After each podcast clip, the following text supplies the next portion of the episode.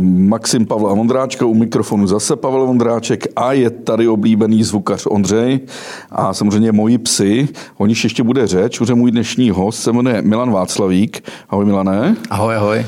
Není to syn předrevolučního československého socialistického generála, nebudeme se bavit o Ukrajině, ale budeme se bavit e, o hmyzu, protože ty jsi největší znalec, kuchař a propagátor takzvané hmyzí kuchyně, teda jeden z mnoha z mnoha znalců. Jak se tomu říká latinsky? Říká se tomu entomofágie. Entomofágie je vlastně v překladu doslova pojídání hmyzu. No. Tak nevím, jestli největší, to bylo, to bylo asi velkolepý, ale je pravda, že se tomu věnujeme už poměrně dlouho tady. No. V té České republice už jsme tomu věnovali 10 let života, takže kus práce máme za sebou. Nebuď skromný, nebuď skromný, Milan. Eh, eh, já, když sleduju svoje psy a oni, když vidí, že po zemi leze něco, tak samozřejmě přijdou a sní to. A nemají s tím žádný problém. A lidi s tím mají problém. Ale přitom je blízko hmyz a krevety třeba? Mm-hmm. Určitě jo, co se týká jakoby rodu, tak je to v rodu korýšovců, takže ten hmyz je blízko těm krevetám. Každopádně takhle bych to asi nezačal, takhle bych to úplně nepřipodobňoval z toho důvodu, že prostě my opravdu mořské plody eh, vnímáme úplně jinak, vypadají úplně jinak, chutnají úplně jinak oproti tomu jakoby hmyzu. No. Tam, když bychom to připorovnávali k těm mořským plodům, jak bychom šli do nějakých jako eh, přírodopisných eh, zařazení a tak dál. Ale zpočátku, když člověk vidí krevetu a jako malý dítě a viděl jsem ji poprvé, tak jsem ji taky nechtěl jíst. A když jsem poprvé viděl eh, smaženou potápku, takového to broučka v Kambodži, tak jsem taky nechtěl jíst, ale chutnalo to jako skvělá hranolka. Je to tak, no, je to tak. Ono, ten hmyz jako chuťově není vůbec jako špatný. No. Ono, Výhoda, výhoda, hmyz? Právě, ona výhoda jakoby toho hmyzu je, že on jako sám o sobě nijak extrémně výrazně nechutná. To znamená, že ta chuť je jako velmi jemná, dejme tomu, může tě to táhnout trošku jako do oříšku, může tě to táhnout trošičku do slaniny a tak dál, ale necítíš tom nic výrazného, jako třeba kyselost, hořkost, což je paradoxně jako výhoda, že? Protože ty, když ten hmyz potom jako připravuješ k jídlu, tak on na sebe naváže ty chutě vlastně těch bylinek a surovin, který tam do toho dáš a paradoxně jakoby nevystrkuje nevystrkuje ti z toho žádná kyselá chuť, hořká chuť a říkám, tím pádem, že je to tak jako nevýrazný, tak je to vlastně výhoda. A ty máš firmu uh, uh, crunchy.cz, psáno crunchy.cz. Tohle jsou teda uh, mouční červ. Je to moučný čert, tady tohle z toho, tady ten projekt vlastně vznikl poměrně nedávno. My jsme se deset let vlastně věnovali entomofágii ve smyslu, že ještě s paní docentkou Borkovcovou v Brně na Medlově univerzitě, kde to úplně jako začalo, tak uh, oni byli takový ten vědecký tým, který vlastně ty červíky pitvali a zkoumali a získá, získávali informace, kolik to má proteinů a vlastně přišli s takovým tím prvním entomofágickým propagačním nápadem, že opravdu dalo by se to jíst. My jsme vlastně tenkrát před těmi deseti lety ještě s Petrem Oknechtem, Davidem Švejnohou, tak jsme utvořili vlastně takový první tým. Ona, paní docentka Borkovská nám dodávala ty informace, mě to velmi nadchlo, tady tato myšlenka, protože já už v té době jsem cestoval a cestoval jsem vlastně za jídlem to je možná důležitý říct, že vlastně já jediný, co nedělám, není ten hmyz. to jde vlastně nejvíc jenom jako vidět, eh, protože samozřejmě je to hmyz, takže se o tom jako hodně mluví, ale je to jako opravdu jenom jedna část věcí, co já dělám. A já hlavně cestuju za jídlem. Já dělám průvodce vlastně v východní Asii, v severní Africe a jsem vyučený kuchař, takže mě prostě baví cestovat a na těch cestách jako vždycky nakouknout po tu pokličku, vyzkoušet si ty recepty, eventuálně vařit je tady. A my jsme vždycky, když jsme se vrátili z nějaké cesty, tak jsme dělali uh, různé přednášky o tom, dělali se různé večery, vrátili jsme se z Indie, byl indický večer, vařilo se indické jídlo a tak dál. No a všude ve světě jsme viděli hmyz a já jsem ho nikdy ve světě neochutnal, mně to přišlo prostě hnusný a na ulici, jak to smažili v Kambodži, jak si říkal a tak dál. A potom vlastně tady v České republice jsme se seznámili s paní Cenkou Burkovcovou, s Petrem Jasně. Oknechtem a dali jsme dohromady tenhle ten tým, který vlastně začal jezdit po republice, začali jsme vařit na gastrofestivalech, dali jsme lidem jako možnost ochutnat teda ten hmyz, aby nemuseli lítat eh, do té Kambodži nebo do té Asie za ním. Takže to byla vlastně ta velká část té práce. No ale díky koroně samozřejmě práce s lidmi jako skončila, takže jsme se vrhli tady na ten projekt. Eh, Milan, ta základní otázka, proč jíst hmyz? Já prostě jím zeleninu, mou ovoce, mou maso, protože mi chutná. A ty si řekl, že ten hmyz je v podstatě jako inertní potravina mm-hmm. a ty chutě tomu dodáváme. Proč jíst hmyz? No, no Dneska, když si něco vygooglíš o hmyzu nebo když se snažíš dohledat nějaké informace, tak většina článků začíná potravina budoucnosti. A já si myslím, že to je strašně jako uh, strašně nešťastně zvolená věta. Ano. Jo, protože samozřejmě hodně lidí může dostat jako pocit, že v budoucnosti s tím, jak se to všechno teďka jako vyvíjí, nebudeme mít maso a prostě někdo přijde, vezme nám jako řízek a místo toho nám naservíruje nějakého smaženého švába. Jo, což je blbost, to se prostě nikdy v životě jako nestane. My to maso v nějaké míře určitě mít budeme a tu potravu zatím jako určitě mít budeme. No ale jde o to, že nás je čím dál víc a všechno se zdražuje, to jde vidět v posledním roce poměrně jako dobře, jak se všechno zdražuje. A my v podstatě jakoby hledáme alternativní zdroj živočišné bílkoviny. Jo, jde o to, že prostě dneska řešíme vodu, aby, aby chemičky nevypouštěly nic do přírody, aby příroda nějakou dobu ještě zůstala. Řešíme vzduch, řešíme odpady, třídíme odpad a tak dále. Opravdu jako snažíme se tu planetu nějakým způsobem tady těm jako generacím ještě jako nechat v nějakým aspoň jako, aspoň jako ucházejícím stavu. A samozřejmě v rámci toho uh, Evropská unie nebo vědci uh, začali prostě řešit zdroj bílkoviny. A oni se dopočítali, že prostě ta kráva toho strašně moc vypije, strašně moc toho sní a vyprodukuje poměrně málo proteinu. Protein asi všichni víme, na co je dobré, to je prostě, když posiluješ, abys měl ty ty buchty na břichu. A, Pokud chceš být tak kamilofila třeba. Přesně že... tak, tak potřebuješ ten stavební kámen, to je samozřejmě jako protein. A my dneska získáváme protein z mléka, to znamená, že je to mléčný protein. A ty krávy toho prostě hrozně moc vypijou, hrozně moc toho sníjou. Můžu dát jako příklad, jo, ta kráva na jedno kilo masa vypije 30 tisíc litrů vody. To je hrozně moc. Jo. Hmyz na jedno kilo vypije 3 litry vody. A ještě k tomu si ho bere z té potravy. Jo. Kráva než vyroste, tak je to rok, rok a půl. Hmyz než vyroste, tak je to dva měsíce a tak dál. Takže jak se říká hezky česky, ty vlastně za málo peněz získáš hodně muziky. A oni ten hmyz vychovají s minimálním environmentálním dopadem na tu planetu, nasuší ho, pomelou, vytvoří se takzvaně hmyzí moučka, která bude vysokoproteinová, protože hmyz má v sobě nějakých 53 až třeba 65 a 60 bílkovin z obsahu svého těla. To je hrozně moc, protože kuře má třeba 20 eh, proteinu z toho obsahu těla. Ale Milane, to znamená, že to je skvělá potravina třeba pro horolezce. No, přesně tak, ale k tomu bych se ještě jako dostal. Ono Dobře. totiž ty jsi se ptal vlastně, jakoby, proč ho jíst. Jo? A já jsem chtěl jenom začít s tím, vůbec v jaké formě ho budeme jíst.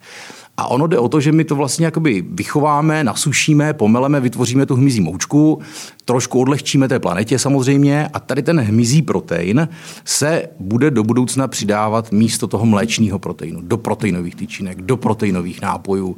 Já nevím, co dneska všechno může být. Dneska je spoustu věcí proteinových. Takže ty to v tom jídle vlastně neuvidíš, neucítíš, bude to pouze alternativní živočišný zdroj bílkoviny, který nechává menší dopady na tu planetu než ta kráva a než, to, než ten mléčný protein. Jo, to neznamená, že nám někdo vezme řízek, že nám někdo vezme steak a nebudu, že budeme šváby jíst v polední pauze někde, někde ve fabrice, to určitě ne. Už jsi řekl po druhý šváb, jak chutná šváb? Já šváby moc nemusím. Ne? šváby moc jako nechutnají, ale je pravda, že na těch přednáškách, která spousta lidí, když vaříme, tak eh, jako říká, že ten šváb je nejlepší, protože on je teda zároveň i chuťově jako nejvýraznější. Jo, mě šváby vadí, protože když jezdím do Ázie, tak to všude běhá prostě po pokoji a leze mi to ve spacáku a já s něma mám takový nějaký osobní problém s těma švábama. No. Ale ten hmyz jakoby v takové té formě, jak se dočteme jako na internetu, že eh, budeme jíst třeba nějaký červíky, prostě, které jsou usušený, upražený, eh, nebo, nebo třeba cvrčci už dneska se prodávají běžně, limetková příchuť, sušení cvrčci to bude takový snack. Jo? To bude taková jako zábava, to bude takový prostě dáš si to k telce. Za nějakou dobu na to ty lidi budou zvyklí. Uh, Co se všechno dá jíst? strašně moc věcí. Jako já vždycky já říkám, vím, že, že sníst se dá úplně všechno. Že píšete, že je skoro 3,5 nebo 1800 druhů hmyzu, který je vlastně jedlý, ale uh, asi z nějakých těch 10 bude nebo 12 základních, ne? Určitě, jsou to určitě. ty mouční červy, jsou to ty šváby, jsou to cvrčci. Těch druhů je strašně moc po světě. A nicméně z toho, co se jí jakoby v Evropské unii, protože Evropská unie vlastně schválila hmyz jako potravinu nového typu v roce, myslím, 2018, nejsem si teď úplně přesně jistý, A jsou tam zařazený moučný červ, cvrčci a teďka nově teda ještě sarančata jsou tam zařazený, ale jak už si říkal, když pojedeš třeba na Borneo, tak tam velmi oblíbený jsou ságový červy. To je červ, který vlastně žije v ságové palmě, no a ti lovci jdou potom do pralesa, pokácí vlastně tu zhnilou palmu, oni už vědí, která ta palma toho červíka obsahuje. No a toho červíka vyloupnou a potom zasyrová jako velkou delikatesu. Ale oni z něho vytáhnou ty střeva přece, ne? Oni mu hlavně utrhnou hlavičku. Jo, to je jako to důležité. Když by si náhodou se k tomu někdy dostal, k tomu červíku taky velký, bílej, tlustý červ, ono se tak jako pohybuje dopředu, dozadu, tak je důležité mu utrhnout hlavu. Jo, protože... Něco moje nesina tady, ta Jacka tlusta. On tě prostě může jako kousnout a ono to dost jako bolí. Jo. Ale to se dostáváme ke konzumaci jako živýho hmyzu. Ne, jo. já ti řeknu, co mě vadí, proč eh, nekonzumuju hmyz na cestách. Já moc nemám rád vnitřnosti. Ságový červ, urvu mu hlavičku, vytáhnu mu vnitřnosti a s ním vlastně čistý maso. Mm-hmm. Ale tohle, co se nedělá třeba u cvrčku, ne? Ne, u cvrčku se to nedělá, nedělá se to ani tady u těch malých moučních červů, tam vlastně se dělá proces toho, že se nechají vyhladovět. Jo, to znamená, že dneska už lidi mají možnost si koupit běžně pražený červíky, sušený cvrčky. Už tady jsou firmy, které to vyrábí. A ten hmyz, co je důležitý, tak se nikde nezbírá. Jo, tam je důležitý to, že vlastně ty pokud chceš dělat hmyz pro veřejnost nebo jako jídlo, tak musíš mít certifikovaného chovatele. Ten certifikovaný chovatel musel splnit nějaké podmínky, jak se ten hmyz chová, že se chová v čistých podmínkách, čím se krmí a tak dál. A pak se vlastně nechá ten hmyz vyhladovět, mm-hmm. zamrazí se, tím se vlastně jakoby usmrtí a pak podle toho, jak ta firma s tím pracuje, tak dál s tou surovinou jako pracuje. Ale je to, je to vyhladovělý, to znamená, že od těch hovínek se to potom přesije a mhm. vyhladovělý čer se dál zpracovává. A já úplně jako chápu tu tvoji otázku, otázku, no, že nemáš rád ty střívka a tak dál. No, a tak jsou v krevetách, v těch malinkatých to moc často moc lidí to nevylupuje no, z toho. Jasně, jasně. Um, takže ty, ten hmyz, ty červy a broučci, ty se usmrtí mrazem. Usmrcují se mrazem. No, ono dneska vlastně už je na všechno legislativa. Ono do roku 2018, než ta Evropská unie to uznala jako potravinu a následně asi ještě 3-4 roky, než tři roky, než eh, se vytvořily legislativy ze strany hygieny a veteriny v České republice, aby se vědělo, jak s tím zacházet. Ono šlo o to, že vlastně hmyz se musel uznat v České republice jako jatečné zvíře, obzvlášť jakoby, co se týká veterinární zprávy, aby oni věděli, jak ho uchopit ten hmyz, a jak ty následní výrobce potom jakoby kontrolovat. To znamená, že my jsme s naším produktem pod eh, kontrolou veteriny, a s tím, že oni kontrolují, jak to usmrcujeme, jak to připravujeme, hygiena zase kontroluje, jakým způsobem nakládáme. Takže, Takže to v podstatě není zvěřina, když to tak řeknu, ne, ne, volně ne, ne. žijící hmyz, ale je vždycky tedy farmovaný takzvaně. Ne, určitě nikde se jako ten hmyz nezbírá, nikde se to jako nepěstuje, že by si někdo řekl, hele, já jsem otevřel ledničku a mám tady červy, což je ten nejčastější obraz, jak my ten hmyz Jasně. máme jako spojený, že? Ale na tohle je opravdu jakoby chovatel, ten je pod ohledem prostě, krmí se to čistě přírodní stravou, Milan, jako... já se omlouvám, že se ptám jako blbec, čímž teda jsem, ale musím, musím zjistit eh, o tom tématu co nejvíc, tak proto se ptám. Možná tobě to přijde už, ne, vůbec, že o tom vůbec. víš všechno, ale já ne. Naopak ptáš se jako velmi dobře. Většina rozhovorů vždycky začne, jak se si k tomu dostal. Jo, jo. No. Eh, pojďme k tomu, co žere ten hmyz? Co žere A... třeba to saranče? Co žere ten brouk potemník? Co, ze, co žere saranče, nebo cvrček, to úplně do toho bych se pouštět nechtěl, protože to jsou spíš otázky na chovatele. Jo? My nejsme chovatele. A ono jakoby chovat hmyz, eh, náš chovatel má obrovskou halu nově postavenou, prostě, která je jako klimatizovaná, odvětrávaná, dodržuje se tam přesně jako hygiena, teplota, je tam... Kde to je? Na Moravě? Je to na Moravě, jo, takže Tohle jsou spíš otázky jakoby na chovatele, jak přesně se ten hmyz chová. Kde, kde je ten největší producent hmyzu, teda na té Moravě? Na Moravě u nás. Ale kde, kde? A kousíček za Brnem, to no, je... No, protože třeba tady zvukař Ondřej z Ivančic, no, víš, tak... No, no, kousíček, kousíček za Brnem. A podstatě jakoby ten hmyz, tak on konzumuje čistě přírodní stravu. Jo? Není to na žádným mase, není to na žádných jako odpadkách. A já vím, že on mi to vysvětloval, ale já úplně říkám, to je mimo můj obor. Oni vezmou prostě mrkev, oni vezmou obilí, jestli jsem to správně pochopil, dají to do nějakého přístroje, ten za pomocí tlaku a teploty to nějak exploduje, vysypou se z toho granule a vlastně tyhle granule oní. Ale říkám, tohle je to, to jenom tak jako nástřel, co toho vím. Milane, my Evropani máme v sobě zakodováno, že hmy se nejí. Jo? Dokonce v té české populární tradici je nech brouka žít. Jo. A jsou nějaké národy a kultury ve světě, kromě těch, jak jsme se bavili, Borneo nebo Kambodža, mm-hmm. k nám blížší, kde třeba aspoň část hmyzu je používána? Mm, určitě, určitě. Kromě ono, teda proslulého síra.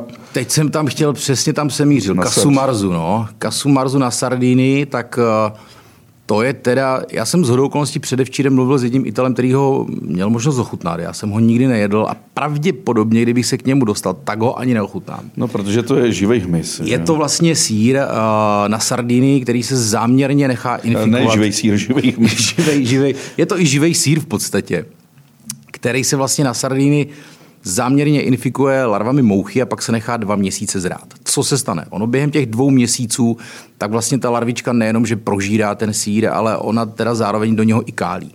To znamená, že když po dvou měsících ten sír otevřeš, tak ta tvrdá hmota se změní na takovou mazlavou, lehce čpavkem vonící hmotu, která se konzumuje. A ona se právě konzumuje i s tím živým červem. A navíc, tak eh, nejenom, že se konzumuje s tím živým červem, ale je to teda jeden z mála červů na světě, který umí skákat. Jo, takže si pak musíš takhle sundávat toho červa z čela dávat to zpátky na chleba. Je to, je to docela no. Nicméně, a jsi si jistý, že to stále jako oficiálně povolený vlastně ne, vyrábět ne, kasamrzu? Ne, není, ne? Není, není, není. Evropská unie právě výrobu tady toho síru zakázala hmm. a je to čistě ze zdravotních a hygienických důvodů, jo? že on ten červíček je poměrně odolný a když ho prostě špatně pokoušeš, tak je tam určitá možnost, že může projít trávicím ústrojím a, a může a způsobit nějaký krvácí výprůjmy a tak dále.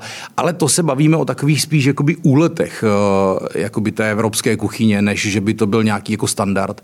Nicméně ještě, myslím, v roce 1930, tak v České republice vyšla kuchařka, kde byla chroustová polévka.